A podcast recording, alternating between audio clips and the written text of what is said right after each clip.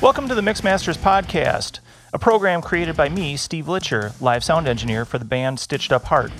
I created this podcast during the COVID pandemic as a means to keep in contact with my friends and mentors from the live sound industry.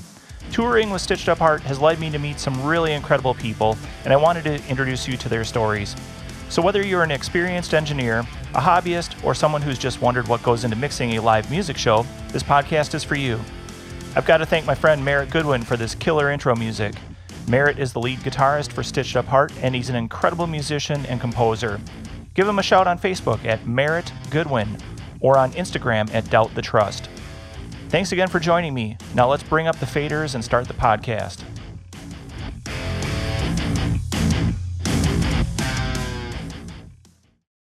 My guest for today's episode is Emily Pierce, a system technician and jack of all trades who works for Schubert Systems Group in the Los Angeles area. Emily is relatively new to the live sound industry, but she's already making a name for herself and has worked with groups like Cypress Hill and for legendary venues including Hollywood's The Whisky A Go Go. You can follow Emily online at Instagram at EE.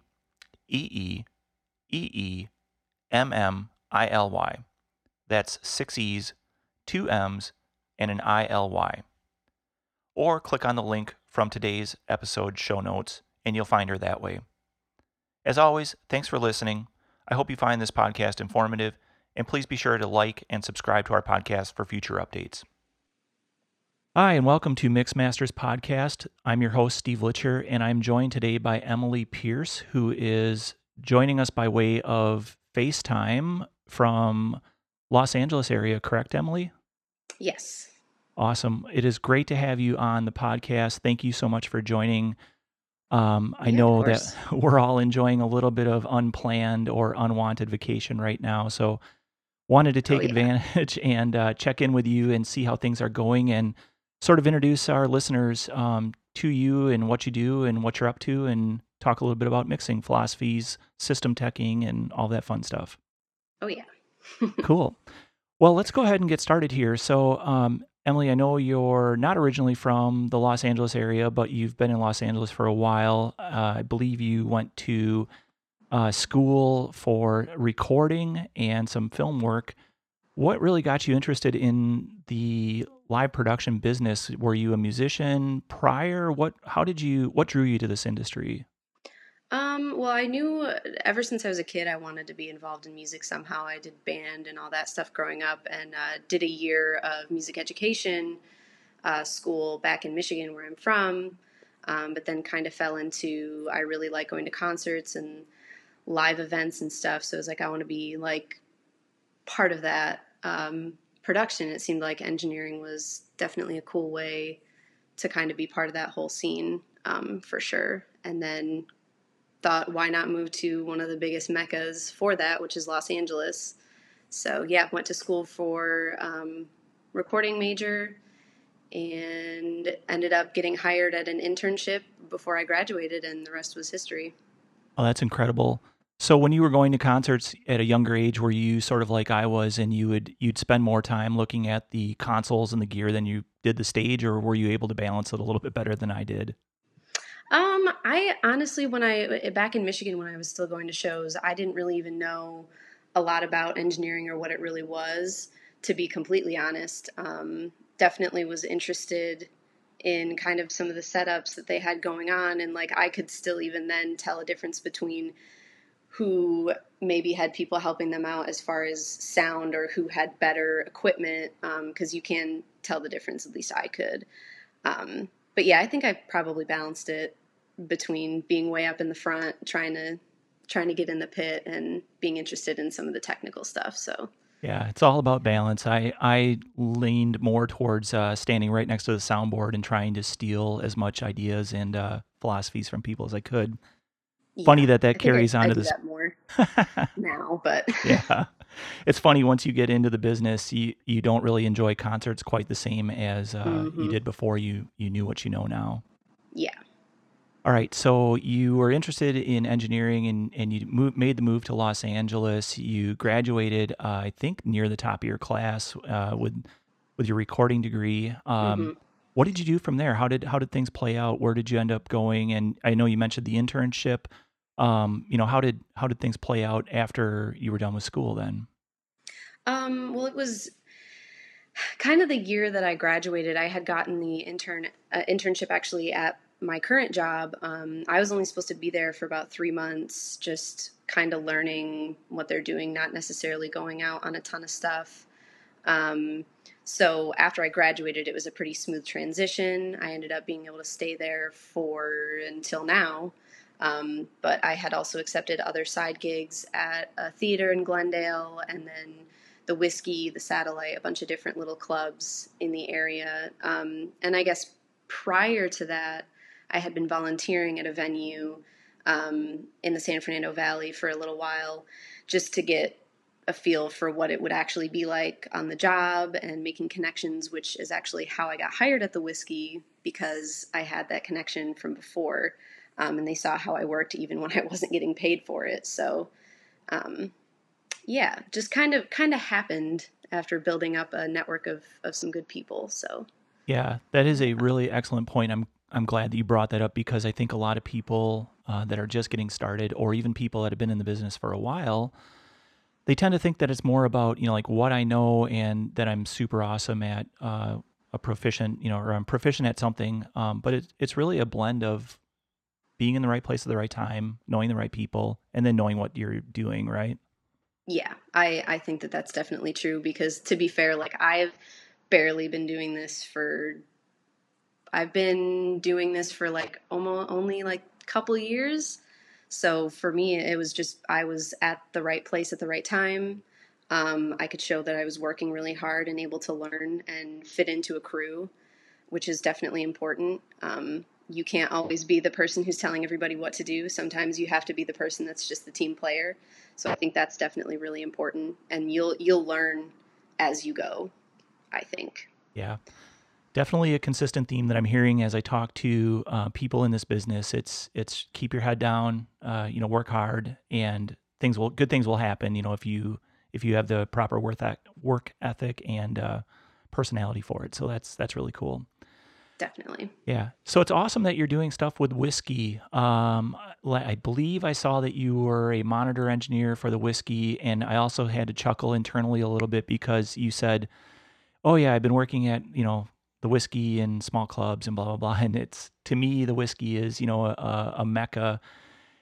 Can you talk to us a little bit about what you do at the whiskey, what your experience has been there, some of the you know some of your philosophies on mixing monitors for you know all sorts of crazy acts that come through there yeah so i um at the whiskey i had i only worked there for a little while i'm still kind of on their payroll a little bit um but i don't know i think that a lot of some of the clubs that are on the strip um, have changed a lot i feel like than what they used to be it's definitely a different environment i think um, a lot of those places are guys who are back from tour and they need something to do a little bit. Um, I know that there are a lot of big acts that come through there. I unfortunately haven't gotten to work with like a ton of the stuff. I've done uh, some of their Ultimate Jam Night um, things, which are pretty cool, and I, I got to mix monitors for Trapt while I was there. So you do have some cool opportunities. Um, for me, I think it was good too because some of their equipment is not always the greatest because they are kind of older clubs. So you kind of uh, sharpen your troubleshooting skills there a little bit and kind of work with what you have. Yeah. So I'm guessing you're uh, proficient with the soldering iron and can uh, rewire NL4s, you know, on the fly or in your sleep or whatever. Uh, I haven't had a chance to work on their equipment, but I mean, I have, I definitely have the ability to to do some of that stuff. So yeah, that's awesome. Um, you also mentioned uh, offline that you uh, had a chance to, to help out with Cypress Hill and um, some other uh, some other uh, pretty well known acts. How do you approach uh, a gig like that? You, is you sort of thrown into the fire and you just have to make the most of it, or what's what do you do? Uh, talk us through some of those um, engagements and and how those go and how you approach something like that. Yeah, so um, a lot of those clients that we have at Schubert are guys that we kind of know them a little bit in advance and and stuff like that. But uh, for Cypress, I got to do some some front of house teching for my boss, who's been a longtime engineer for them, which is really cool because a lot of the guys that work um, above me are pretty old school. Like we're using uh, Avid profiles. He's not really using the screen a whole lot, like looking at the screen a lot. It's just kind of mixing. He doesn't really even do um, a ton of like a sound check really at all. He kind of does a line check of everything, Wow. and he mixes on the fly um, it's it's pretty cool to watch because there's a lot of people who put hours and hours of prep into certain stuff and like he'll get his show file down but it's mostly for him just kind of a line check before they start and then he mixes as he goes and it sounds great so Oh, that's awesome. The people that have that gift, you know, that they can take an input list, build their show file, and hmm run and gun. Uh, I've been in those scenarios, but it's never very Yeah. fun, as you probably know as well. A little bit of anxiety with those.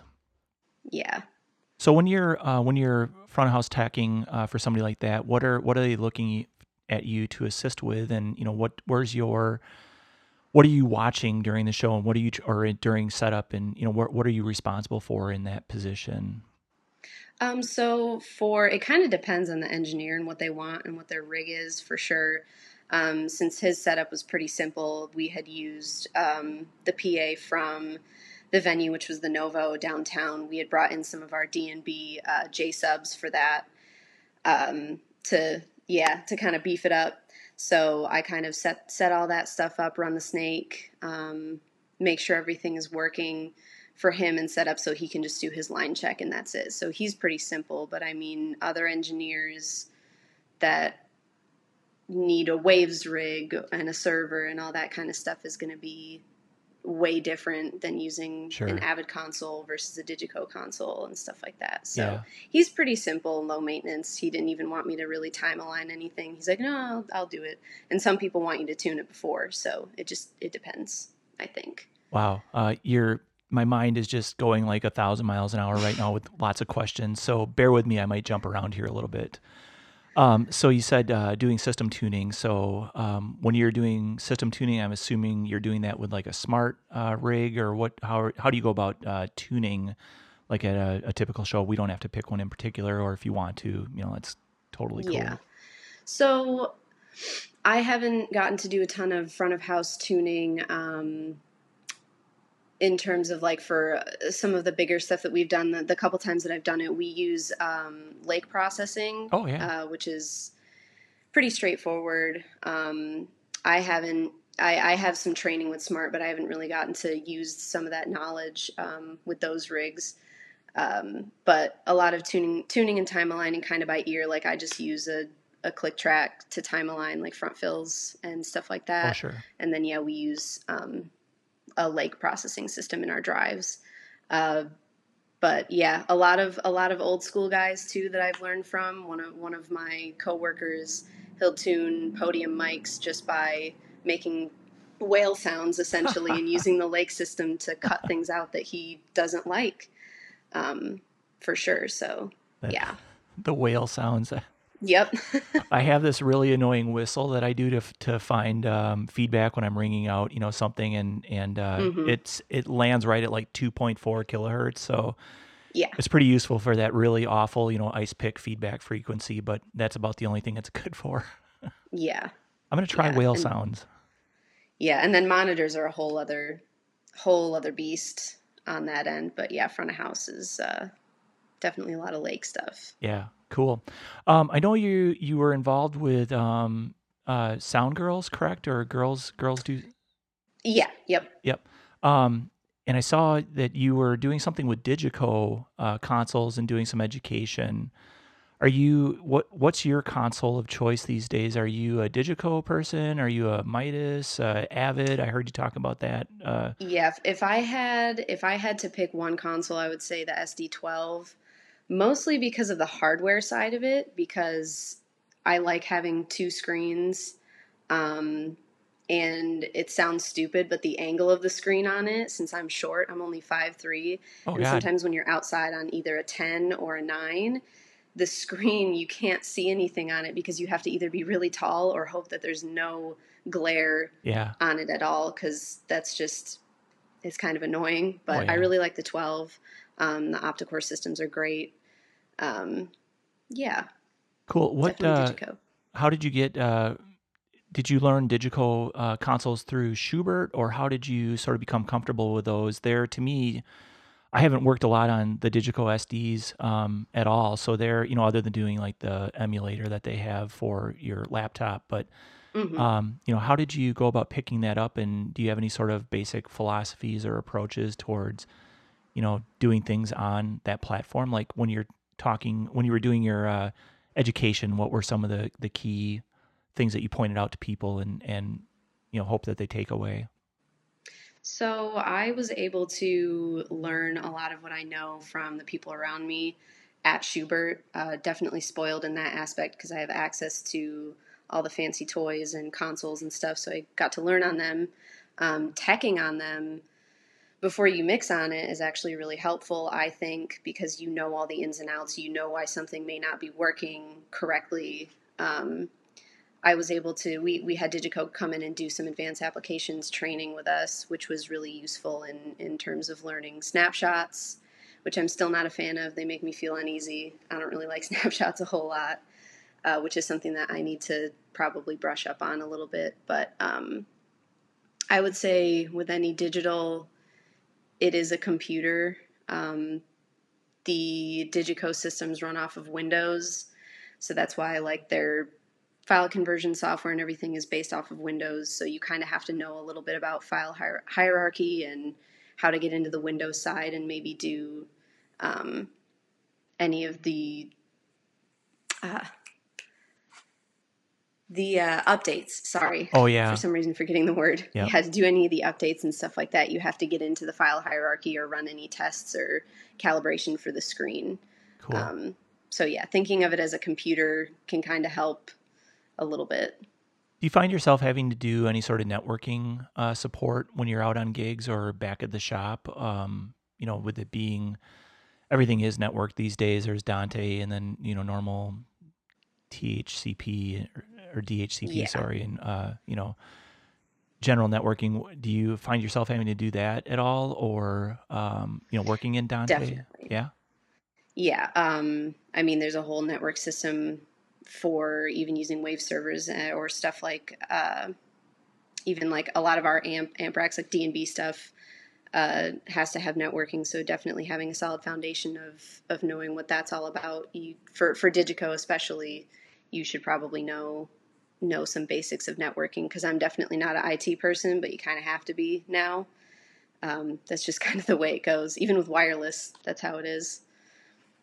Yeah, it's uh, the last tour I did was Stitched Up Heart. We had two uh, separate wireless networks that were uh, joined together, you know, via VLAN. And uh, I'm fairly technical, um, but I won't I won't lie. I was nervous sometimes. You know, if if one of the access points didn't come up, uh, you know, I hear your uh, crew it, in the background there. yeah, sorry, my dogs are barking.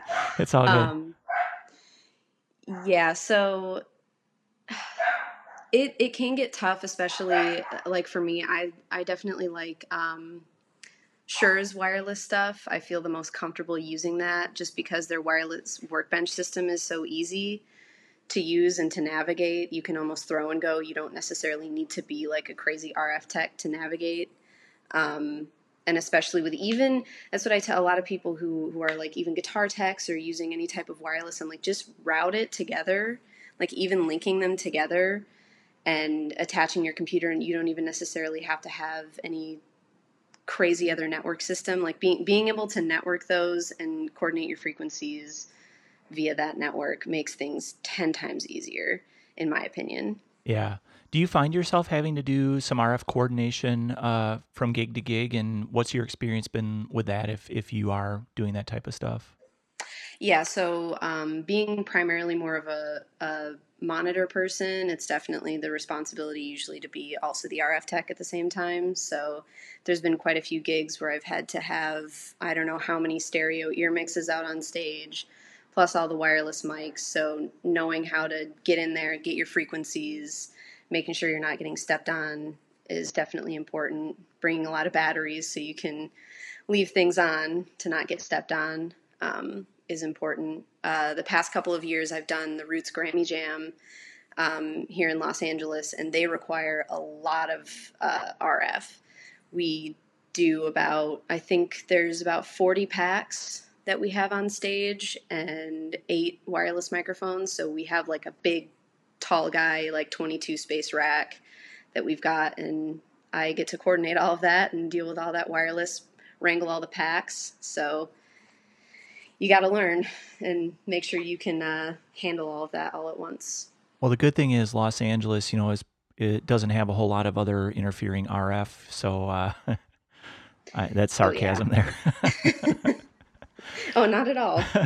Believe it or not, uh, I really hate talking about my stuff, but uh, when we were on tour last fall with Steel Panther, the worst city I ran into for wireless was Cleveland. Uh, wow. Yeah, they had a lot of stuff. The venue that we were at, they had a lot of stuff going on in like the 470 to 530 range. Uh, we use hmm. PSM 1000 for in ears in that range. so I, yeah, you know, I got there and I was like, oh my goodness, I ran a RF scan and and it was bad news. But uh, it's interesting how RF is playing out these days. Oh yeah. Um, has the I hate to go on an RF tangent here, but it's it's something that I think a lot of people are interested in and don't really know a ton about, or you know, it can be daunting.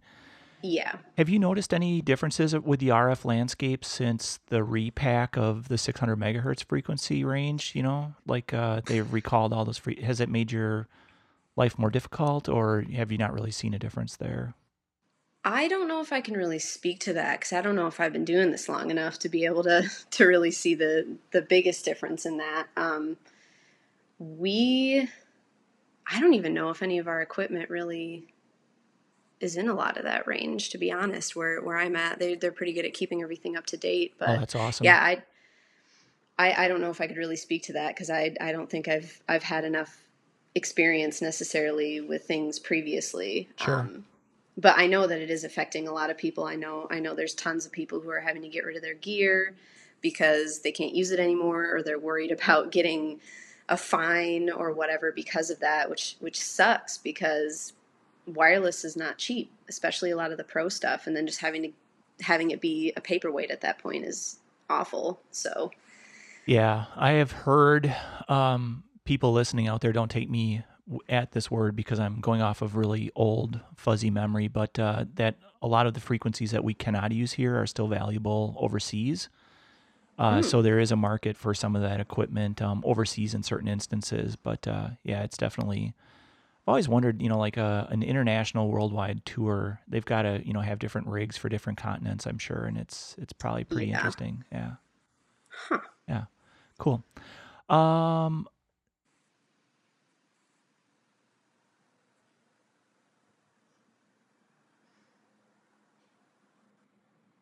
I'll cut that out of there. So give us two seconds, and then we'll we'll get going here again. Um, actually, before we go, is there is there anything that before we resume, I should say, is there anything that you would really like to talk about, or an experience that you would like to to share? Mm. I don't know. I, I, I don't think so. Not really. It'll probably come up because I don't. I have a pretty limited career. I think so far. So sure. Um, yeah. Okay. Well, I um. All right. So I've got a couple of more things that I want to uh, ask you about. So um, we'll give it a couple seconds here.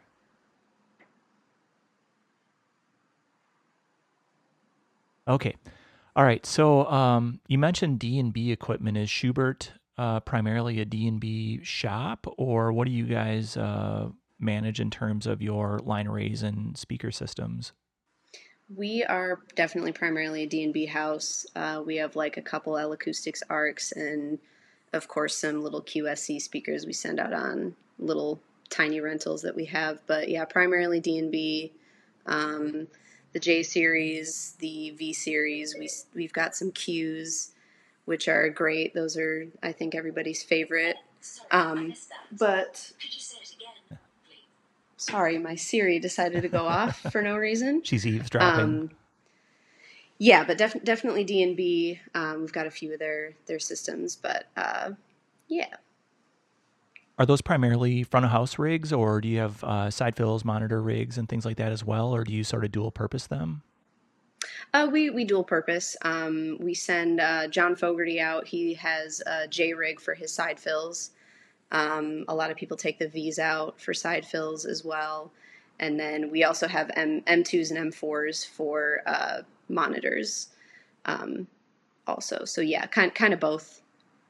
Yeah, there's nothing like mixing on a on a D and B rig. Uh, they're so smooth and so they just make anything you're doing sound that much better. Uh, I'm a big fan of D and B. Yeah. Um, so you mentioned John Fogerty, uh, and you've mentioned a couple of other acts as well. Do you guys provide uh, tour support or equipment for longer running tours? Like, uh, say, John goes out for a three month tour. Is that something you guys will equip him for? Or is it more just local shows? He's in the area and specs out, you know, uh, a rig. Um, yeah, so we we send. Uh, it kind of depends on what they need. Sometimes it's a just a control package. Sometimes it's PA everything. Um, we do put out some some tours. It's kind of both. We we do a lot of little one offs, or we have people who come back for longer running tours or festivals. Um, so yeah, he's definitely one of the guys. He goes out for a few weeks and then comes back, and we kind of keep his rig together, mothballed. Um, and it's kind of similar with some of our other clients, especially like uh, Cypress Hill and stuff. So yeah, that's cool. Well, that's really awesome. Um, before we get going here, uh, I I really enjoy your Instagram feed because it's primarily full of dogs. oh yeah, as want, we heard them. Do you want to talk about those little guys for a couple seconds? Uh, who are they? How old are they? Uh, you know, what what are some of the quirky things they like to do? So I have three small little Chihuahua rescues. Um, they're actually the first dogs that I've ever had in my entire life because I didn't grow up with them. So I became an instant dog lover as soon as I got my first dog. Um, Luna is she's the little brown one. She's um, six years old. She they're all pretty lazy um, because they're they're not super high energy, really smart dogs. They're just kind of couch potatoes. Um, but there's her, and then there's my male dog. His name is Dexter, and he's five years old. Um, he he kind of has a lot of energy. He likes to run when we bring him outside, and he's usually the one who's instigating a lot of the barking. Um, for some reason, I need to actually record how loud he is because he sounds like he is massive, and he's only 12 pounds. Um, and then there's my old lady senior dog, who we don't really know how old she is. Um, the shelter said she was 10 when we got her, which was like a little over three years ago. Um, but she has probably the most energy out of all of them for some reason. She likes to jump up and down off of things. She's almost like a cat in that sense, but and she's the oldest, which is ironic. Oh, yeah. Crazy. Yeah, dogs make the world go round. I'm a big fan of uh, dogs, and I think I I readily admit that I like dogs more than people. So, uh, oh, 100%. Good company there. Yeah. uh, so yeah, I really appreciate your time. Um, I really uh, am grateful that you gave us a little information about how you got started and what you've been up to and, and some of the things that you do, um, you know, at Schubert and at some of the other clubs. What are you doing to stay busy right now? Are you uh, taking advantage of the downtime and, or, you know, are you going stir crazy, a little bit of both? What, what are you doing to pass the time right now? Yeah, a little bit of both.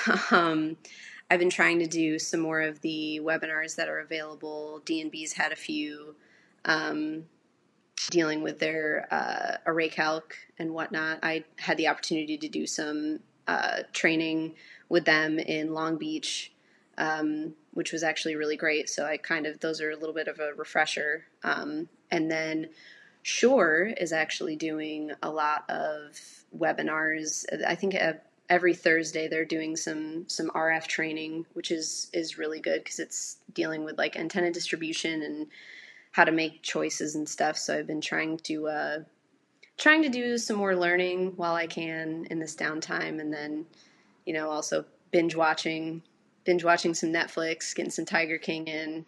I read like a whole book in in, in one day a couple weeks ago because there's just not a lot to do in LA right now while everybody's kind of on lockdown. So a little yeah. bit of both. Yeah, you guys are really on lockdown. Um, you know, when I talk to the band, uh, it's it's sort of interesting the the massive difference that there is between Los Angeles and where I'm located here in Madison. In Madison, mm-hmm. it's almost like people are sort of like, oh yeah, there's something going on, but it's nothing major, and yeah. I just sort of shake my head and you know stay huddled inside, trying not to get anybody sick or get myself sick. so yeah, yeah. Where do you see yourself uh, in the next couple of years? Like, what what do you see yourself doing uh, in the in the live sound production industry? Uh, if a genie came and granted you a wish, uh, you know what what would you like to be doing in a couple of years? Um, I would like to do some more touring, uh, for sure. I it's it's really hard to say right now, honestly, because everything is so so uncertain. Um, yeah, I would definitely like to get out with with a big act or even a small act to just have that experience. Um, for sure. I'd, I'd like to also dabble a little bit more in some corporate stuff, uh, just because that's where a lot of the money seems to be. So it, it definitely wouldn't hurt to be doing a little bit of that. Um, money is for good. sure, but yeah, primarily maybe uh, trying to get out there and do do some touring. Cool. All right. Um, do you want to share your social media information with anybody? Otherwise, uh, you know, if people wanted to follow your dogs and, and see what you're doing when you're out uh, setting up stages and teching, uh, anything that you'd like to promote or share with listeners? Um, sure. Uh, my Instagram is Emily, but it has six E's, two M's, and then ILY. So it's pretty simple to find me on Instagram. That's probably where I'm the most active, at cool. least as far as like um, posting stuff about sound and my dogs and everything. So. Yeah. I'll uh, I'll put a link to that on the show notes so that people don't have to try to count out the six E's and the two M's. yeah. Uh, yeah. So, all right. Well, it has been a real pleasure talking with you. Thank you for taking time out of your day to meet with me and record this. Thanks for doing it uh, virtually. Um, hopefully, it's everything went smoothly and uh, yeah, keep us keep us updated on what's going on. I hope you stay healthy and that uh, we all get to get back out and do what we love doing before too long. Yeah, definitely. Thanks for having me. Yeah, it's my pleasure. So thank you, Emily. We'll be in touch and uh, look forward to seeing what you're doing uh, once things get back to normal. Awesome. Hey, listeners, don't go anywhere quite yet. Uh, Emily and I were talking offline, and we started talking about um, her education and going to school for recording. And I really felt that uh, what we were talking about would be interesting to everybody out there. So um, we're going to pick back up here with a little bit of bonus content. Emily, you were talking about um, going to school, and your primary focus of education was uh, advanced. I'm sorry, after advanced education was in the recording industry. Um, did you have an intention of going into recording originally, or did you always know you were going to do live sound? How how did that end up playing out? So I, I kind of went into my education knowing that um, I was going to be doing uh, live sound versus recording. But to me, the recording, a lot of the recording principles and things that I learned uh, translate to live sound. It's just you're doing it a lot faster than being able to sit and work with a track for for however long. Um, yeah, it just kind of it, it translates. So I, I knew that I was going to get still a good education and a good knowledge and foundation of some of the principles from a recording school. Cool.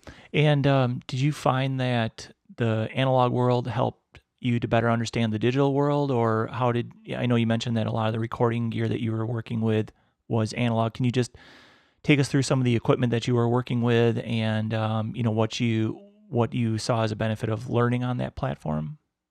Yeah, so um, we had the ability at the school that I went to to work on some bigger analog desks, um, like the SSL 9K, uh, API 1608 and some Neve consoles and some some smaller ones. Um, that equipment was really good to learn on because you can understand how to use a patch bay, how that works, um, and where analog came from to be able to understand digital a lot better. Because a lot of people start off on digital and don't understand what an insert actually is or any of that kind of stuff, especially people kind of my age who didn't really get a ton of time on using analog consoles at all. So that was definitely helpful for Yeah, sure. that's awesome. Um, and is Schubert? Do you guys have any analog gear these days, or are you fully converted to digital, or or what's uh, what's the situation there?